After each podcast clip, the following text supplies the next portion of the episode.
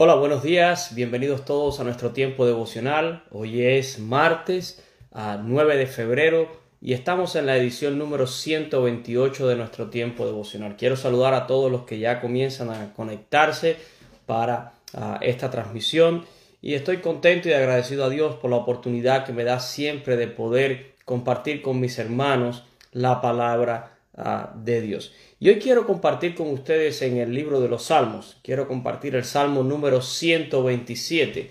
Son apenas cinco versículos y de esos cinco versículos me voy a quedar solamente con tres en esta mañana. Pero sería muy bueno si usted pudiera abrir su Biblia allí en el Salmo 127 en esta mañana. Y leyendo dice la palabra de Dios. Si Jehová no edificare la casa, en vano trabajan los que la edifican. Si Jehová no guardare la ciudad, en vano vela la guardia. Por demás es que os levantéis de madrugada y vayáis tarde a reposar, y que comáis pan de dolores, pues, pues que a su amado dará Dios el sueño. He aquí herencia de Jehová son los hijos, cosa de estima el fruto del vientre. Como saetas en manos del valiente, así son los hijos habidos en la juventud. Bienaventurado el hombre que llenó su aljaba de ellos, no será avergonzado cuando hablare con los enemigos en la puerta. Ahora, este es un salmo precioso, ¿verdad? Dice su Biblia, probablemente lo dice allí al principio, es un cántico gradual para Salomón. Pero yo quiero concentrarme en los tres últimos versículos, versos 3, 4 y 5, porque habla acerca de los hijos. Y lo primero que yo quiero decirles en esta mañana es que al yo compartir esta palabra, por favor nadie lo vaya a malinterpretar. Detrás de mis palabras no existe ningún tipo ni de acusación, ni existe ningún tipo de ah, intención política tampoco, ni nada por el estilo. Mi única intención cuando comparto la palabra de Dios es una intención teológica y mi único compromiso es un compromiso con la verdad de Dios. No podemos decir nada más que eso. Pero estos tres versículos nos habla acerca de los hijos y yo creo que es importante que toquemos este tema porque si vemos que nuevamente hay un ataque, ¿verdad?, contra lo que nosotros llamamos la santidad de la vida. Ah, para nadie es un secreto que el número de abortos continúa en aumento, que cada día son más los embarazos no deseados, que al final la mayoría de las veces son el producto de una relación ah, también que pudiéramos decir una especie de, de, aventura, algo no deseado, no es una relación real en cuanto a una planificación de una pareja que está tratando, ¿verdad?, de construir una familia y realmente ven el hijo como una bendición.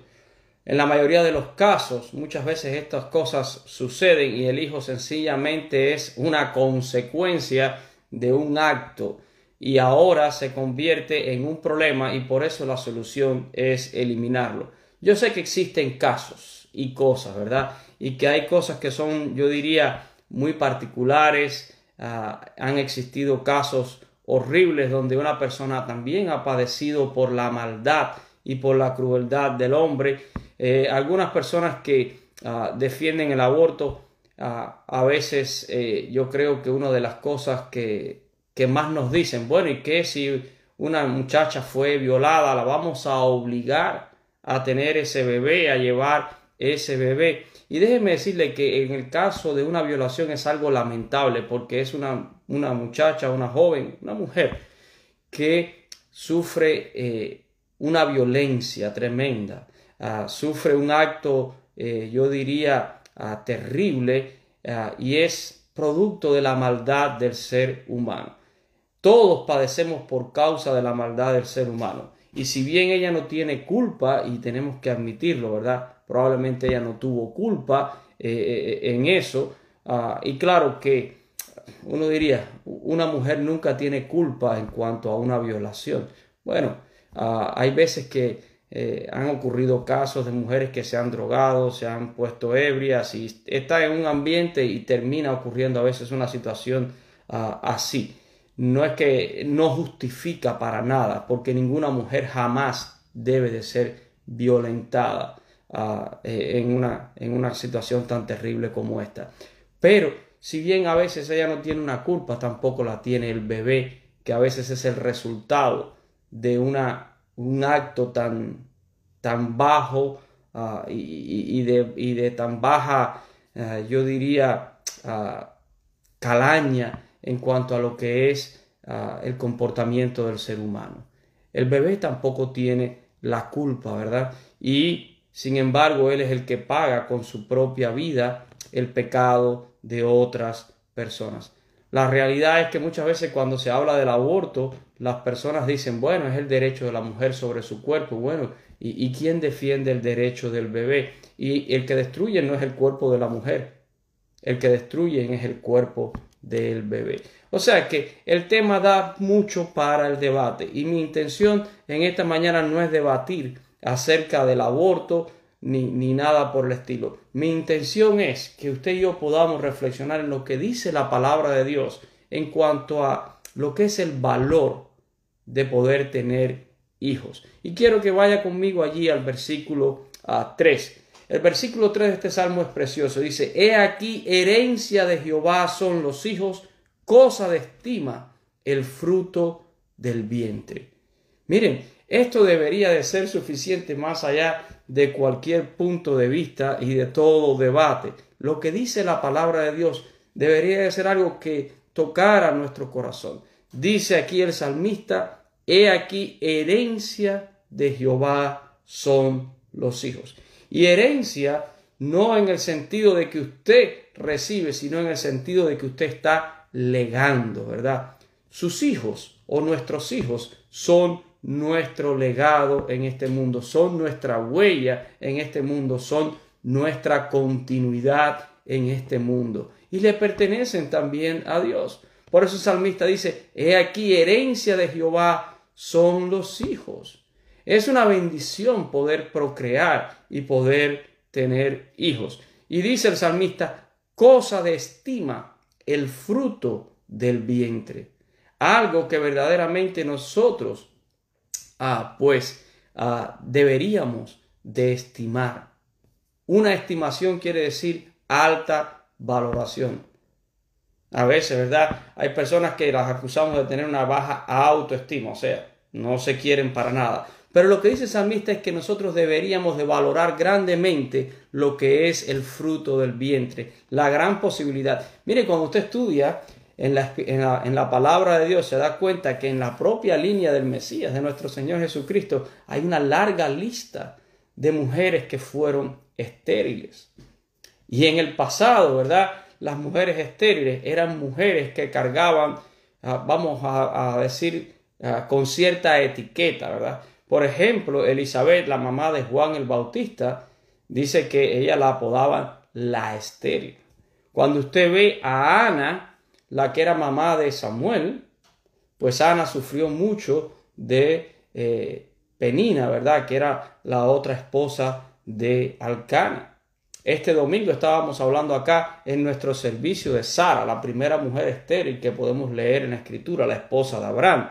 Pero así también fue Rebeca, la esposa de Isaac, también fue Raquel, la esposa de Jacob, también fue la esposa de Manoa, que fue después la madre de Sansón. Así que en la Biblia encontramos una gran lista de mujeres que eran estériles y que se sentían tristes por aquella condición, por no poder dar frutos con su vientre, por no poder dar descendencia a su esposo, porque la descendencia es algo importante. Herencia de Jehová son los hijos, cosa de estima el fruto del briente. Y dice en el versículo 4, como saeta en mano de valientes, así son los hijos habidos en la juventud. Ahora, saetas son flechas, ¿verdad? Eh, un valiente, un soldado. Así que ah, un soldado sin flecha es algo, ah, es un soldado muerto, por decirlo, ¿verdad? Es un soldado que le falta algo. No nos cabe en la cabeza un soldado que no tenga algún tipo de arma. Y el salmista pues escoge aquí hablar del arco y de la flecha, ¿verdad? Dice que los hijos son como saetas en manos de valientes. Y dice allí, ¿verdad? Así son los hijos habidos en la juventud. Ahora, es interesante, ¿verdad? Porque ah, el propósito para el cual Dios nos ha creado también es fructificar y es multiplicación. Dice allí, ¿verdad? Como saeta en mano de valiente. Un hombre sin descendencia le falta algo. Le falta algo. Por eso era tan importante en el pasado. Por eso, ¿verdad? Nosotros cuando leemos en el Antiguo Testamento nos damos cuenta que la esterilidad era algo que las mujeres no querían padecerlo. Ninguna mujer quería tener su vientre seco, todas querían honrar a sus esposos, dándole una gran descendencia, dándole hijos. Probablemente usted ha visto ah, por ahí a, los judíos, a las personas que, que, nos siguen acá en este, en este tiempo devocional y que viven cerca de Nueva York, donde hay una gran comunidad judía, pues Seguro que los han visto muchas veces caminando, acá en Miami también los hay, los que han podido estar algún día ah, en Israel. Y lo que más le llama la atención a veces a las personas es de estos judíos es su forma de vestir. Casi todo el mundo lo que se fija es en esa ropa negra que ellos llevan, en esos sombreros ah, altos que usan muchos y lo otro que todo el mundo habla son de esos tirabuzones o choronguitos como le dicen algunos. Pero yo le voy a pedir algo. La próxima vez que usted vea a una familia de judíos ortodoxos caminando, mire cuántos hijos llevan. Una de las características que tienen estos judíos ortodoxos y que ellos son muy apegados todavía en cuanto a lo que es a la ley, ¿verdad? Ellos son una especie de lo que eran los fariseos en el Nuevo Testamento. Lo son hasta el día de hoy. Pero ellos tienen una gran familia y tienen muchos hijos. ¿Por qué? porque ellos consideran esto que dice la palabra de Dios, ¿verdad? Que como saeta en mano de valiente, así son los hijos habidos en la juventud. De hecho, en el judaísmo hay un, hay un dicho rabínico que dice que un niño tiene tres padres. El padre biológico, la madre biológica y Dios. Y Dios. El niño tiene tres padres. Dos que lo procrean y Dios que lo engendra, ¿verdad? Es una bendición. Y por cierto que estamos hablando, ¿verdad? En este dicho rabínico de padre y madre biológicos, hombre y mujer, porque al hombre y a la mujer o a la unión del hombre y la mujer es al cual Dios le ha dado la bendición de poder procrear. Y repito, es parte del propósito de Dios. Cuando Dios creó a Adán y a Eva, les dijo fructificad y multiplicados. Así que tenemos que entender que el hecho de tener hijos es parte del propósito de Dios o parte por el cual ah, Dios nos tiene también en este mundo. Y cuando nosotros procreamos hijos, estamos, ¿verdad?, dejando un legado, una herencia en este mundo. Y debe de ser algo de alta estima para todos nosotros. Y me llama la atención lo que dice aquí al final del versículo 4. Dice, así son los hijos habidos en la juventud. Y miren que esto es otro problema que enfrentamos en nuestros días. Casi nadie quiere tener hijos en la juventud. Vamos a partir. Hay personas que sencillamente han decidido no tener hijos. Y no es el punto de lo que yo quiero tocar. Yo respeto la decisión de cada cual. Ah, pero me duele ver cuando alguien que puede tener hijos y queda embarazada decide terminar con esa vida, decide, ¿verdad?, eliminar esa vida porque lo ven como una carga. Pero uno de los problemas que vemos hoy en día es que no solo las personas a veces deciden no tener hijos, sino que muchos prefieren tener un hijo en una edad adelantada de la vida lo cual es un, pensamiento quizás un poco egoísta. Y yo sé que todo esto que yo estoy diciendo puede ser muy, pero que muy ah, debatible y muchas personas pueden tener ah, diferentes puntos de vista. Yo respeto el punto de vista de cada cual. Me suscribo a lo que dice la palabra de Dios. La palabra de Dios dice que así son los hijos habidos en la juventud, cuando hay fuerza y cuando hay vigor. La mayoría de las personas hoy en día quieren o, tienen muchas metas en sus vidas, metas profesionales, metas de satisfacción, ah, yo diría, ah, para uno mismo nada más, yo quiero ah, viajar, yo quiero primero hacer esto, hacer aquello y después en algún momento más adelante ya quizás cuando yo esté eh, llegando a esa edad de los 35 a los 40, ahí veré si me animo y, puedo, aunque sea, tener un muchachito ahí, ¿verdad? Para, para hacer algo. Pero cuando ya ha pasado la edad de la fuerza y del vigor. La Biblia dice que somos bienaventurados cuando tenemos hijos que son engendrados en nuestra juventud, en nuestra fuerza, en nuestro vigor. Déjeme decirle que tener hijos no es una tarea fácil. Todo el que es padre, todo el que me está escuchando y tiene hijos sabe exactamente lo que yo estoy diciendo. Tener hijos en primer lugar es una bendición, pero es una gran responsabilidad porque por esos hijos hay que trabajar, hay que proveer, hay que instruirlos, hay que cuidarlos. Es tanto, ¿verdad? Y es una tarea que una vez que nosotros entramos en ella, nunca nos vamos a retirar. Yo tengo dos hijos y ya la mayor tiene 22 años, está pronto a terminar la universidad y uno a veces piensa, ah, ya casi estoy terminando con ella. No, mentira, no voy a terminar con ella porque todavía hay cosas que, que me gustaría ver realizadas en su vida y después voy a tener nietos y, y las cosas continúan, ¿verdad? No terminamos nunca de ayudar a nuestros hijos y de darles soporte y de estar ahí para ellos pero somos bienaventurados. Dice allí en el versículo 5, bienaventurado el hombre que llenó su aljaba de ellos. La aljaba era esa funda donde el valiente colocaba las flechas. Y es la comparación que sigue haciendo aquí el salmista, ¿verdad? Dichoso el hombre que llena, ¿verdad?, su vida de esos hijos en su juventud. Ah, es una bendición poder tener prole, poder tener descendencia, poder dejar una huella en este mundo, ¿verdad? Herencia de Jehová son los hijos, cosa estimada el fruto del vientre.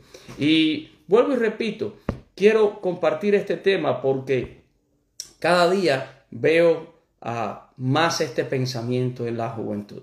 Este pensamiento de que algunos dicen, ni me voy a casar. Fíjense, el problema es mucho más grande que los hijos porque todo empieza incluso con un ataque al matrimonio y a la familia.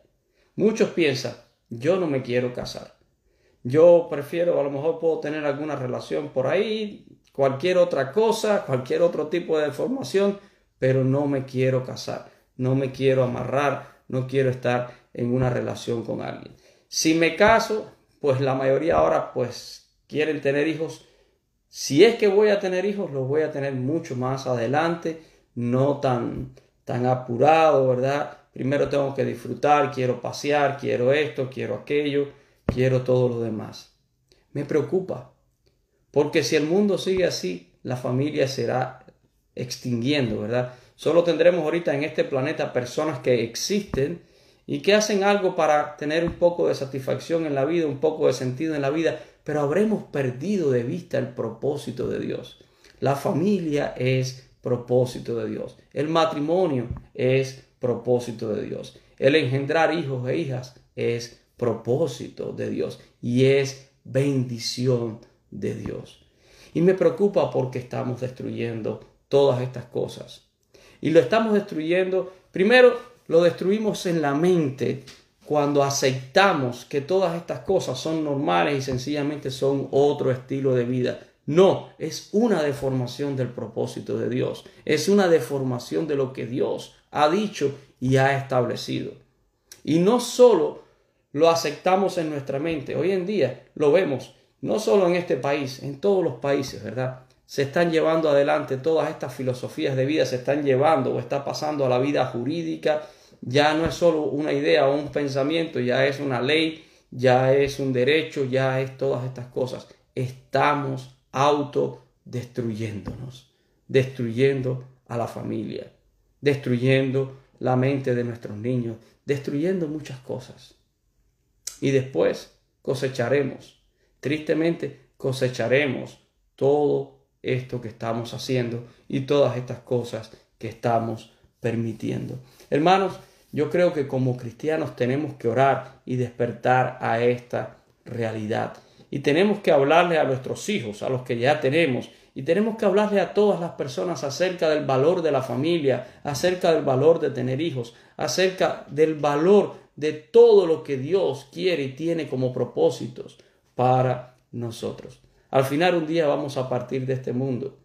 A mí me alegra saber que el día que me vaya de este mundo, al menos habré dejado un par de hijos, habré dejado una huella, habré dejado una herencia, habré tratado de hacer lo mejor para ellos. Y sobre todo, me reconforta el hecho de que he podido estar en el propósito de Dios. El propósito de Dios es la familia, la procreación. Es una institución. Y yo tengo la bendición de tener las dos instituciones que Dios ha dado en la escritura, la familia y la iglesia, ¿verdad? Tengo una familia y tengo una familia de fe en la iglesia. Y yo creo que es algo que tenemos que aprender todos a valorar. Y quería en esta mañana dejarte esa reflexión. Si tienes hijos, dale gracias a Dios por ellos. Yo sé que muchos pasan trabajo con sus hijos. Yo sé que hoy muchos están viviendo tremendos desafíos con sus hijos, porque hay hijos que son rebeldes, porque hay hijos que no están caminando con el Señor, porque hay hijos que sabemos que, y hay otros que quizás no. No importa, darle gracias a Dios porque tienes hijos, porque has podido tener descendencia.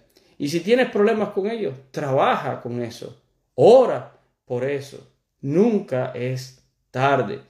No importa la edad que tengamos, no importa si ya nuestros hijos son adultos y también tienen su propia familia, siempre puedes orar por ellos, siempre puedes darle un consejo a tu hijo, siempre puedes darle una palabra a tu hijo. Ora y ayúdanos como cristianos a defender todas estas cosas que son valores para nosotros. La familia es un valor. Tener hijos es una herencia y es algo de alta estima a los ojos de Dios. Vamos a orar en esta mañana. Padre, yo te doy gracias por poder compartir tu palabra. Y Señor, yo sé que todos estos temas que se mueven hoy en día acerca del aborto, acerca ah, de, de todas estas cosas en cuanto a lo que es la familia, el matrimonio, hay gran debate. Y nosotros no tenemos la intención de debatir, sino sencillamente de proclamar lo que dice tu palabra. Y entendemos, Señor, que el matrimonio es un propósito tuyo. Tú creaste al hombre y a la mujer, Señor, para que se unieran en matrimonio y para que tuvieran descendencia. Ese fue el mandato que tú le diste a Adán y a Eva allí en el huerto del Edén, fructificar y multiplicados. Y ellos lo hicieron, tuvieron descendencia. Y así, Señor, ha sido a través de todas las generaciones. Vemos, Señor, a través de la palabra cuán estimado era el hecho de poder procrear, el hecho de que una mujer pudiera dar descendencia a su esposo, de que su nombre pudiera continuar, pudiera ser perpetuado. Vemos también en la escritura cuánto sufrieron algunas mujeres por ser estériles, pero también vemos tu mano, Señor poderosa, porque obraste y pudieron tener descendencia, Señor.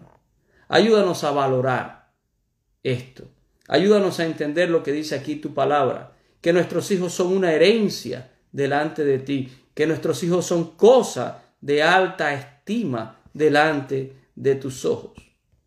Perdónanos, Señor, cuando a veces nos hemos quejado por nuestros hijos. Ayúdanos a orar por ellos, a interceder por ellos, a velar por ellos, Señor. Padre, yo te ruego que podamos despertar a esta realidad, porque, Señor, tanto el matrimonio, la familia, está bajo ataque, Señor. ¿Cuántos niños no llegan a nacer porque sencillamente hay alguien que ha decidido que esa vida no llegue a este mundo? Pero que no haya nacido no quiere decir que no hay vida en ese bebé que está en el vientre de su madre. Tu palabra nos dice que desde el momento de la concepción hay vida allí, Señor. Como decía David, mi embrión vieron tus ojos. Y todo lo que tú determinaste de mí fue formado sin que faltara ninguna cosa. Así lo expresa David. Y es maravilloso, Señor. Es maravilloso que desde que somos apenas un puntito del vientre de nuestras madres, tú estás allí con nosotros. Y tú, Señor, allí has determinado todo lo que nosotros vamos a hacer en esta vida. Ayúdanos a proteger la vida, Señor. Y no dejes que alguien, no permita, Señor, que alguien que sí ha nacido ponga fin a la vida que no ha nacido, por su egoísmo, por su pecado en muchas ocasiones. Oh Dios, oramos para que tu verdad pueda ser expuesta, para que toda persona que pueda leer tu palabra pueda saber que un hijo es una bendición, es una herencia, es algo de alta estima delante de tus ojos. Ayúdanos, Señor, ayúdanos a poder cuidar y a poder hablar acerca de la santidad de la vida. Bendice nuestros hogares, bendice nuestras familias, bendice, Señor, nuestros hijos también. Ayuda en este día a los enfermos y también a los necesitados. Señor, ruego también por aquellas familias que ah, tienen hoy eh, algún dolor porque han perdido un ser querido. Ayúdales tú, Señor, también. Guárdales grandemente. Y oro en esta mañana todas estas cosas en el precioso nombre de nuestro Salvador, Cristo Jesús. Amén y amén. Gracias, mis hermanos. Gracias a todas las personas que están conectadas con nosotros. Quiero decirles que la hermana Lola ya ayer fue llevada ah, nuevamente a la facilidad donde ella vive y bendito sea Dios, ella se ha recuperado con sus 98 años y todo está en orden nuevamente con ella. Así que le damos gracias a Dios por eso. También quiero, antes de despedirme, extender mi más sentido pésame a la familia de mi hermana Sayi Morales allá en New Jersey. Ah, supimos, ¿verdad?, de que nuestro hermano Pepe partió a la presencia del Señor ah, eh, hace eh, un par de días y queremos pues expresarle nuestras condolencias igual a nuestra hermana Elga Pozo acá en Miami que eh, su hermana Marlene también partió a la presencia ah, del Señor. Ambas familias reciban, ¿verdad? Nuestras condolencias y sepan que nuestras oraciones también están con ustedes. no solo las mías, sino también las de todo el pueblo del Señor. Gracias a todos por estar con nosotros en esta mañana. Que Dios me les bendiga. Les espero el día jueves en otro tiempo devocional. Dios te bendiga. Amén.